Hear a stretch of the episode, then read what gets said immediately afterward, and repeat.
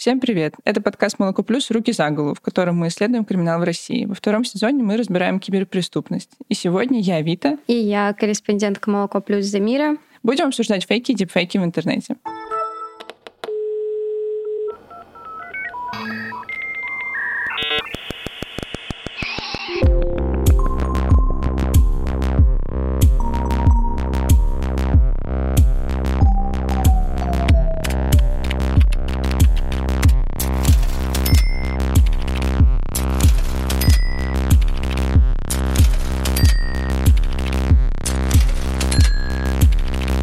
«Руки за голову».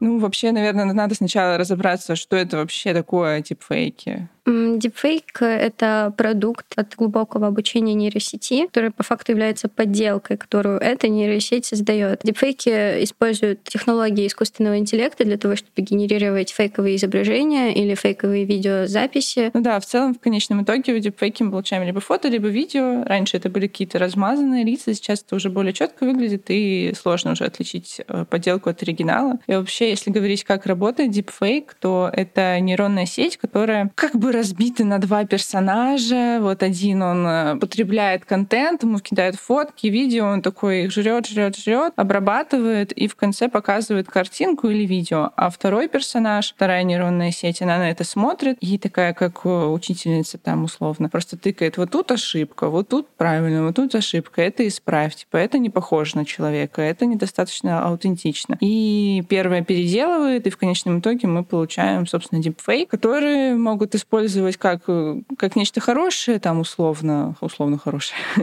Чаще там реклама какая-нибудь, да, что-то такое. Или же в каком-то плохом контексте вообще. А обычно используют э, их в deepfake порно. Есть такая категория порно. Очень много запросов э, на порно-сайтах разных знаменитостей, лица которых подставляют к уже существующим порно-видео и, собственно, получают необходимый контент, которого на самом деле в сети нет. Также дипфейки используются для дискредитации политиков. Был очень громкий случай с Бараком Обамой в 2018 году. Было опубликовано дипфейк-видео с его участием, где он критиковал очень-очень жестко Дональда Трампа. Еще было опубликовано видео с Нэнси Пелоси, которое тоже вызвало шквал критики. И потом ей приходилось доказывать, что это не она. Там была целая кампания по подтверждению того, что она не участвовала в этом видео. И, собственно, таким образом скандал замяли. В связи с этим в США дипфейки считаются угрозой национальной безопасности. В некоторых штатах они даже находятся под запретом. А вот если говорить про Россию, то, мне кажется, чаще всего они используются, ну, эти дипфейки, как мемы, там какие-то шутки делают. Вот есть, например, компания Vera Voice, она генерирует голоса известных людей, каких-то там актеров, певцов. И эта компания, когда только создавалась, она их упрашивала, чтобы они согласились как-то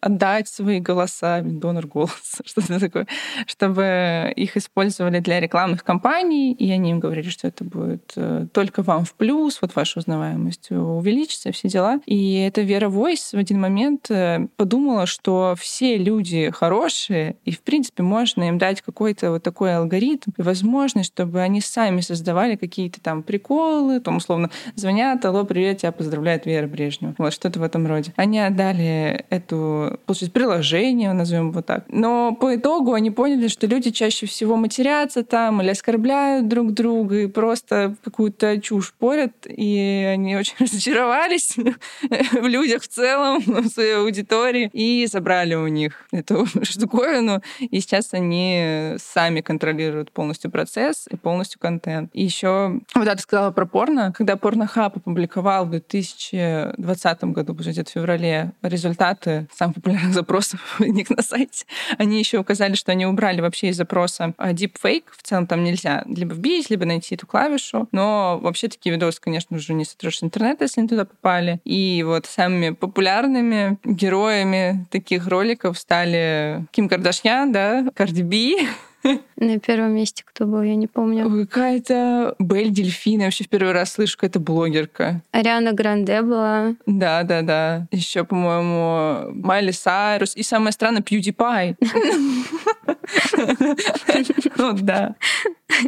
Этот бородатый дрыщ, блогер из Ютуба для не знаю, в каком году он был популярным. В 14-м, ну, типа того, уже не такой популярный, но он попал в дипфейк порно. Очень странно, но вот так. Дипфейк порно продолжает распространяться в массах, и подтверждением тому является множество различных телеграм-ботов, которые, собственно, генерируют дипфейки, то есть вы можете выслать э, в бот либо изображение, либо видео, и он сгенерирует э, вам необходимое дипфейк видео или дипфейк фото. А, например, ты знаешь название каналов? Нет, я вот у меня у меня было где-то, но я удаляла, я даже подписывалась. О. Да, у меня был. А ты пробовала что-то? Да, я пыталась свою фотку туда залить. И как? А, ну, я хотела, чтобы фотку просто, чтобы она шевелилась и как будто песенку пела. Мне было интересно, но у меня не получилось. Там нужно было как-то отрегулировать э, какие-то точки, определить, э, нажать, которые должны двигаться. Я сделала это неправильно, и там просто дичь какая-то вышла. Это было забавно, но я этот опыт больше не повторяла. Ну да, там же, когда эта нейросеть собирает исходник, она пытается найти типа щеки, да, там да, да. Я вот неправильно эти все точки. Я вообще на все-все точки нажала, которые увидела. И такая, ну, наверное, они не просто так здесь находятся. Ну, в итоге оказалось, что все таки просто так, и там реально получилась какая-то каша. У меня было смазанное лицо, которое двигалось просто как в фильмах ужасов. Было, было и забавно, и страшно немного. Это создала самые первые дипфейки, которые делали программисты по сути, которая очевидно, что это дипфейк. Да, да, да. А вот еще в России, если говорить о политиках, то вот с Часто делают мемы, но сейчас уже страшно про него делать какой-то политический контент, потому что можно прилететь на срок, но вот при этом Риафан, Федеральное агентство новостей, которое связывают с Пригожиным, публиковало фейки с Любовью Соболь. При этом вот с Любовью Соболь можно, с Путиным не стоит. А что за дипфейк был с Любовью Соболь? Как она сама рассказывала, она приехала из Беларуси или откуда-то еще на один из московских вокзалов, и ей нужно было зайти там в самую дешевую парикмахерскую, чтобы поправить там лицо себе, править волосы, чтобы дальше ехать на какое-то там мероприятие. Она зашла, и потом опубликовали следующую фотографию, как будто бы она заходит вместе с Пригожиным. Или еще публиковали фотографии, где она... Э, вот, да, это странно, но как будто бы она с Пригожиным тусовалась. Или еще публиковали фотографию, где она то ли кричит, то ли улыбается. В общем, у нее какая-то очень размазанная мимика, и она вот кричит. Но она сама не помнит, чтобы она публиковала такие фотографии, особенно в контексте, который был в тексте, который должна была изображать эта фотография. В общем, ну, такие вот маленькие штучки, но они все равно существуют.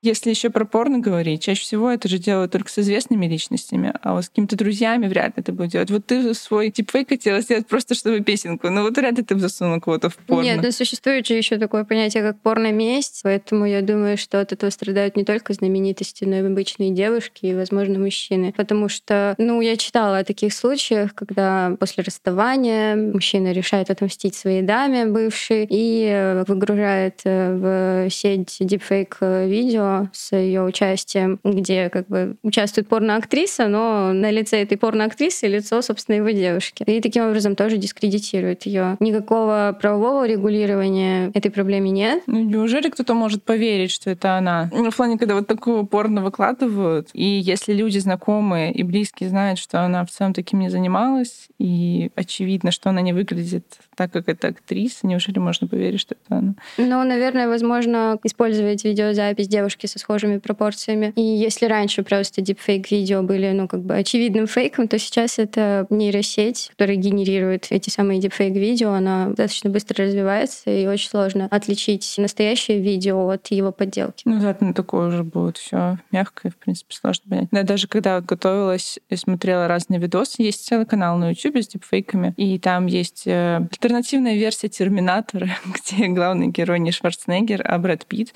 И это так хорошо хорошо смотрится. Я бы посмотрела такой фильм. Вот, да. И вообще не отличить. Он очень хорошо влез в это тело, Шварценеггер.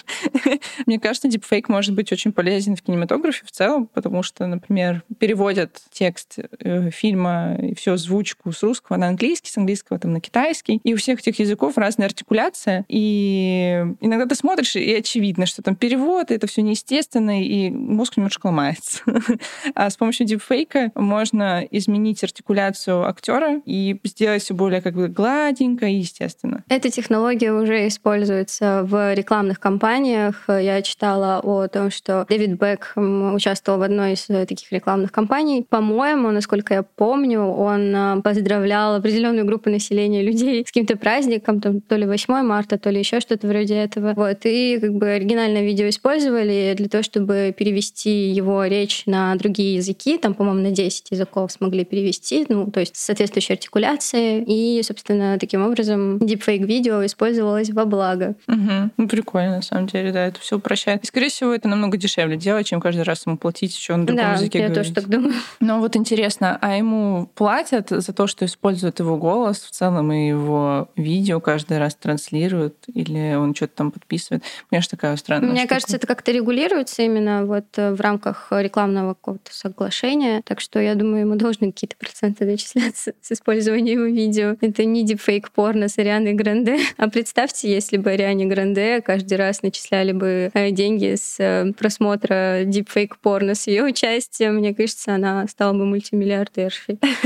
У нее каждый раз бы еще, когда ей капали деньги от этого... Токены. И она, у нее бы голос там повышался, например.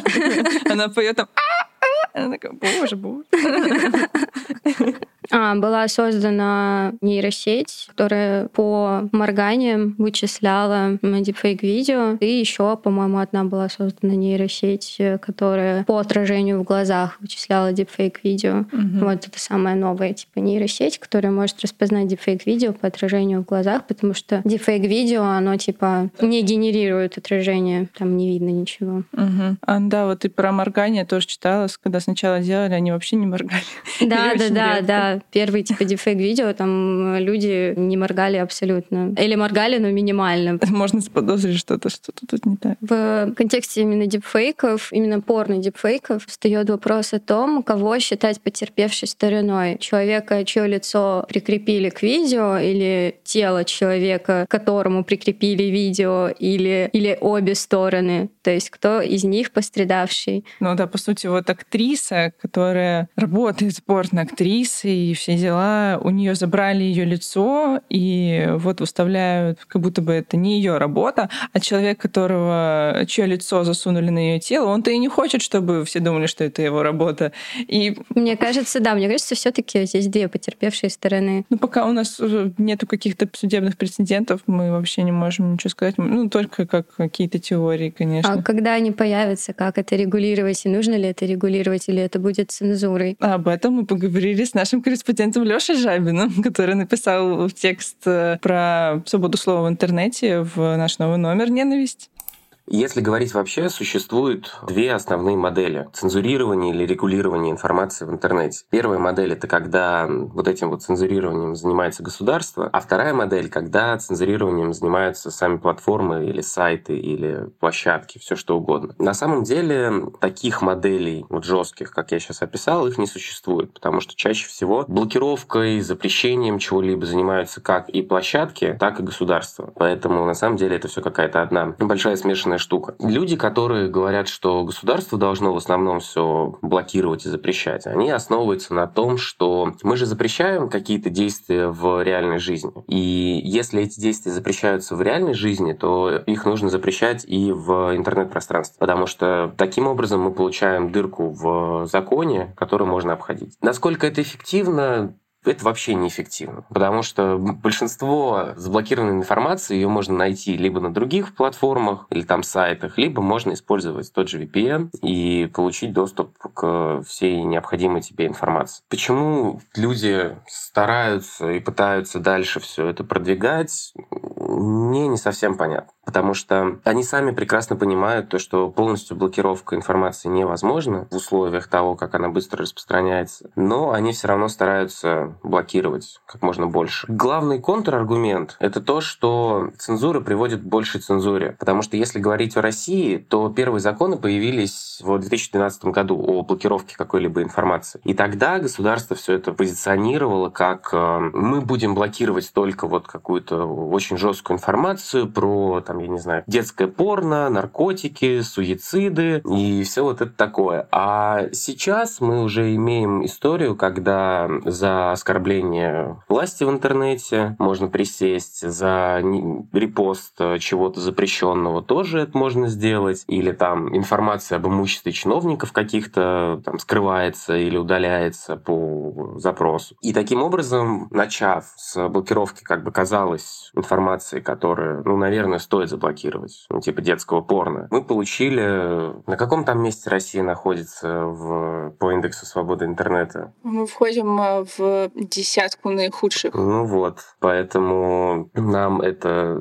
аукнулось скажем так. И люди, которые считают, что государство не должно ничего блокировать, они основываются на том, что, мол, у площадок и там у сайтов есть свои внутренние какие-то правила, своя внутренняя модерация. Так пускай лучше государство не лезет в эту сферу и, мол, э, ну, рыночек сам порешает, а точнее, типа платформы будут определять, э, что на них можно делать, а что нет. Самая большая проблема у нас — это досудебные блокировки, потому что там по запросу Генеральной прокуратуры Роскомнадзор требует от э, провайдеров заблокировать э, тот или иной сайт, и мы получаем систему, в которой нету какой-то независимой институции, которая бы не позволяла злоупотреблять Роскомнадзор и Генпрокуратуры вот этим механизмом. Потому что в тех же Штатах, например, какая-то информация может быть удалена, но только по решению суда. Тут включается в этот процесс какая-то независимая институция, которая может сказать, да, тут есть детское порно или призывы к убийству людей определенного цвета кожи, а здесь нет. И эту информацию цензурировать не надо опять-таки, э, вот этой вот идеальной модели, когда только платформы решают, что блокировать, а что не блокировать, э, не может существовать. И те же вот люди из Роскомсвободы, они это прекрасно понимают, и поэтому они стараются или там выступают за то, чтобы государство как можно меньше лезло в эти процессы. И если это прям трешак, то пускай государство может вмешаться в этот процесс, но опять-таки это должно быть результатом какого-то справедливого судебного разбирательства. Потому что иначе мы получаем э, блокировку всего везде, э, блокировку нормальных журналистских статей за якобы фейки, как это вот, например, было в прошлом году, когда заблокировали статью «Новой газеты» про ковид в Чечне. В статье говорилось, то, что там врачам не хватало средств защиты, а людей массово задерживали за нарушение режима самоизоляции. Кадырову статья, естественно, не понравилась. И зачем как-то неожиданно Генеральная прокуратура посчитала, посчитала это фейком, и статью пришлось удалить. Вот. Хотя, как бы, скорее всего, можем доверять этой информации. И вот наличие вот этого влезания в интернет и в пространство некой свободной информации, оно позволяет запускать подобные механизмы, когда блокируется не то, что является действительным каким-то фейком, которое вредит чему-либо, а нормальная информация, которая просто кому-то не понравилась. Мне просто кажется, что это невозможно в целом сделать, потому что, опять-таки, мы не можем нарисовать вот эти вот идеалистические модели, воплотить их в жизнь. А во-вторых, если государство влезает в это, и у какой-то вот этой вот руки, которая лезет э, в интернет, нету контроля в виде, например, э, судебной системы, которая могла бы отменить это решение, решение суда было бы независимым. Хотелось бы, чтобы было так, но, к сожалению, у нас это невозможно, потому что у нас не существует там, непредвзятого суда. Вот, поэтому я считаю, что в нашей конкретной ситуации пускай лучше совсем не лезут, и платформы будут сами удалять ЦПшки. Чем больше чего-то блокируется, тем, с одной стороны, какое-то количество людей и пользователей, оно, да, отсекается, потому что часть из них ленивые, они просто ну, не будут заходить на заблокированный ресурс. Но очень значительная часть пользователей, она научилась обходить эти блокировки. То есть, когда у нас начали блокировать Telegram, все массово узнали знали, что такое прокси, что такое VPN, как это работает, зачем оно нужно и как этим отлично пользоваться. Хотя до этого массовый пользователь не знал, что это такое. И тут же еще важно, что вот эти все вмешательства в свободу распространения информации, оно сказывается не только на поведении пользователей, которые узнают, э, что такое Darknet, Tor э, и как можно забрать э, свой клад и не переживать. Это сказывается еще и на самих компаниях, которые занимаются распространением этой информации. Потому что они начинают бояться того, что их будут блокировать. И они уже сами без там каких-то запросов начинают что-то где-то удалять. Хотя это, может быть, даже бы и не попало под запрет. И это тоже важно. Создается вот эта вот некая атмосфера страха, которая уже влияет и на компании тоже. Возвращаясь к пользователям, они научились все это радостно обходить. Э, даже блокировка рутрекера еще очень давно, она научила людей э, искать обходы этой блокировки, чтобы там скачать любимый кинчик себе вечером. Кто ищет, тот всегда найдет. Блин, ну это так странно, просто все это до сих пор выглядит как будто бы не особо серьезная вещь, но при этом она так много стоит, и люди реально засовывают это в порно, но все равно, не знаю, мне кажется, типа фейки и фейки как-то не достигли своего пика серьезности,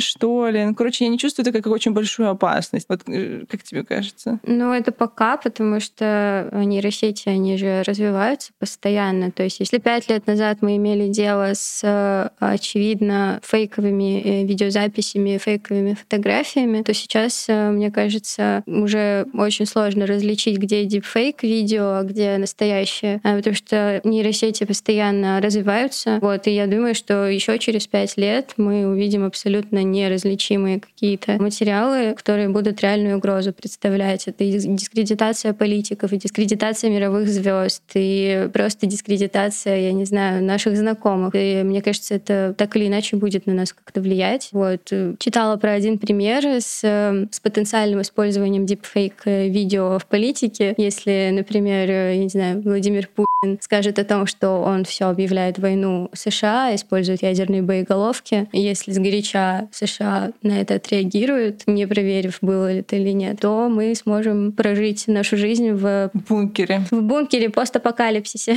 Да, в целом, если такой вариант развития событий, то это хуёво. Да нет, весело, ядерная зима, все дела. Всегда мечтала ее увидеть.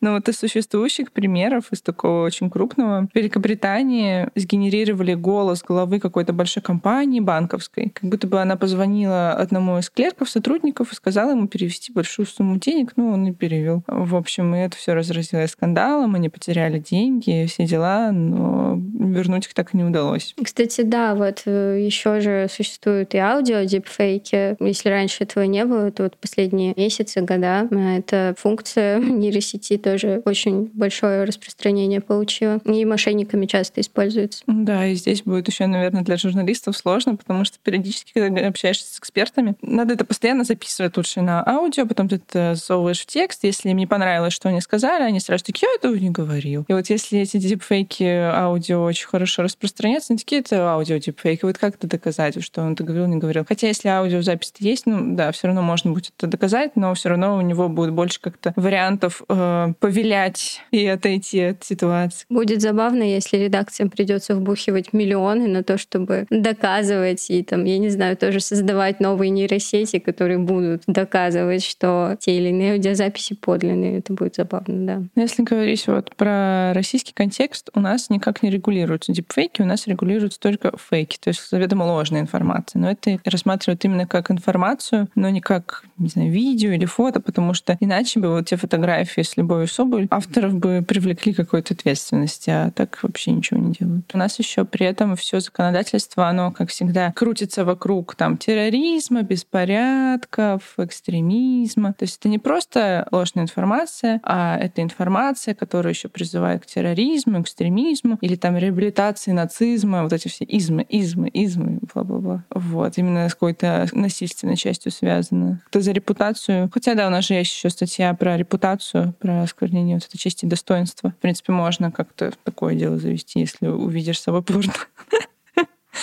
Полезные советы. Я подумала, что если использовать лица террористов и создавать с их участием дипфейк порно... Будет неплохо. Мне кажется, они после этого я не то хотела сказать. Нет? Ладно. Почему так вышло? У меня уже дипфейк порно головного мозга просто. Я подумала, что если в будущем будут использоваться лица террористов э, для того, чтобы тоже генерировать какие-то дипфейк-видео, в которых они там призывают к джихаду или еще к чему-нибудь, мне кажется, тоже будет вызывать такой шквал ненависти, международные скандалы, интриги и расследования. Ну и идея с дипфейк-порно, наверное, тоже забавная достаточно террористы в дипфейк порно. Мне кажется, можно новую вкладку на Pornhub открыть. Мне кажется, они после этого все чаще и чаще начнут убивать.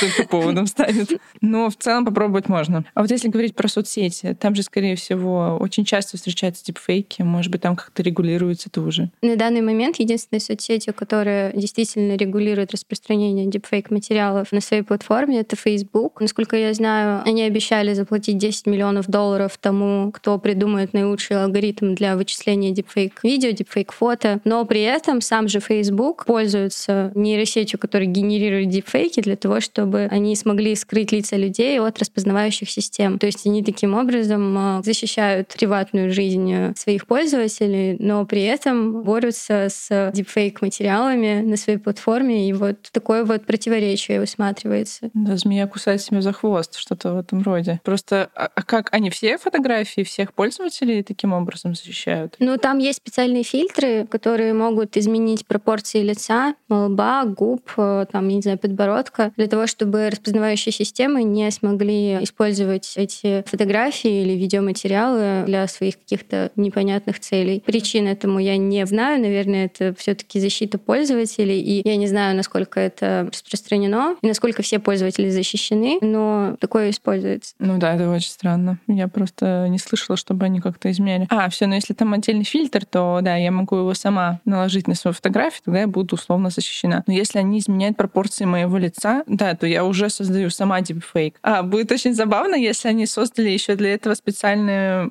как бы отдел, не знаю, бюрократическую какую-то штуку, которая еще выплачивает дополнительные деньги за эту работу, которая сама создает дипфейк и поощряет людей делать дипфейк, предлагает им такую возможность, и потом еще его удаляет.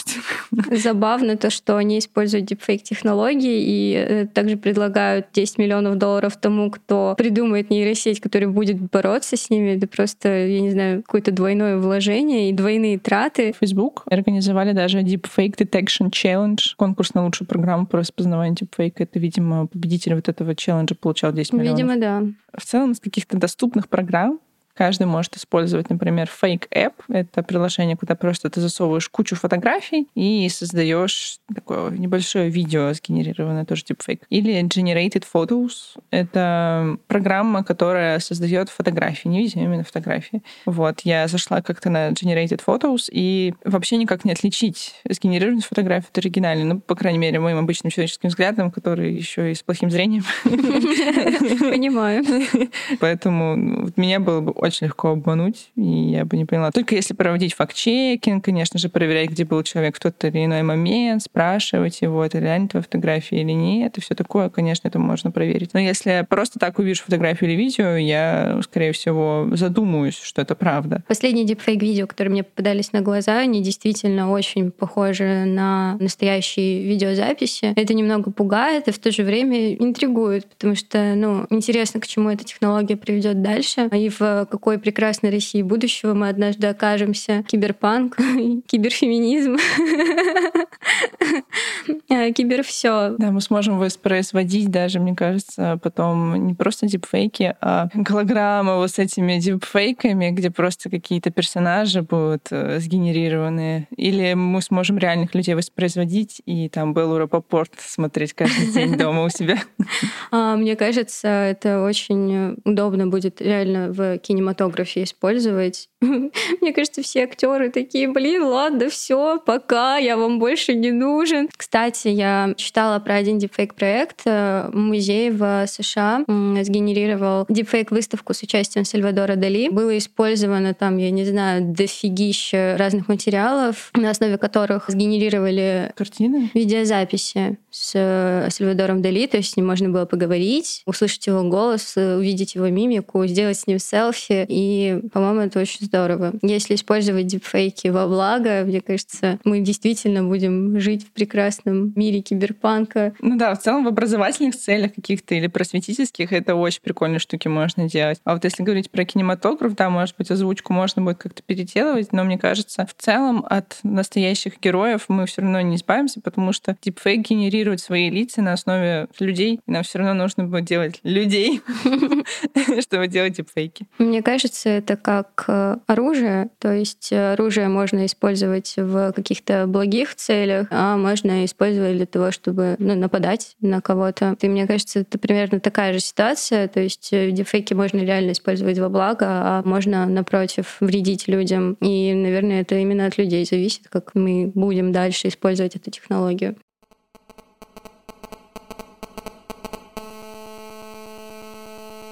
Это был подкаст «Молоко плюс. Руки за голову», где мы рассказывали про дипфейки и фейки в интернете. Подписывайтесь на нас в соцсетях, ставьте нам лайки, оценивайте нас, оставляйте комментарии и слушайте этот подкаст на любой удобной для вас платформе. Ваш фидбэк для нас очень важен. Подкаст «Руки за голову» существует только благодаря подписчикам на нашем Патреоне. Если вы хотите нас поддержать, оформите ежемесячную или годовую подписку. Наши патроны получают разные крутые ништяки, предпрослушивание нашего подкаста, подарки, душевные письма. Подписывайтесь смотрите, читайте нас и слушайте. Пока. Пока.